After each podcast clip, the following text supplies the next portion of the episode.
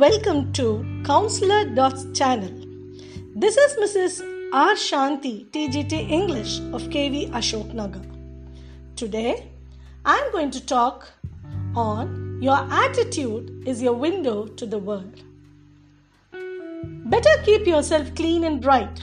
You are the window through which you must see the world, said George Bernard Shaw. I begin today with an incident that happened several years back. Two employees from the same office go to a restaurant. Both of them are terribly hungry. They take different tables a little feet away as they don't know each other.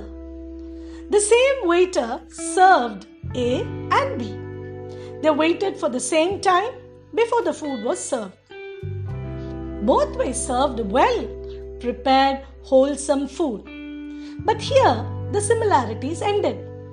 A entered with a huge smile and a spring in every step. Her body language and posture reflected her optimism. She found delight in pleasant exchanges with the waiter, too, and left with recharged battery. On the other hand, B entered with a scowl on his face.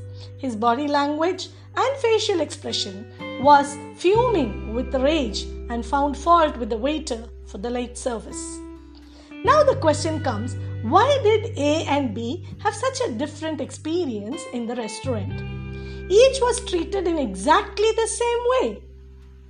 It is because A sees the world with a positive attitude and B with a negative attitude. A person with a positive attitude always counts on his blessings, whereas a person with a negative attitude focuses on what is missing. I conclude by saying your attitude decides your altitude of success. Hope you enjoyed this small talk with big info.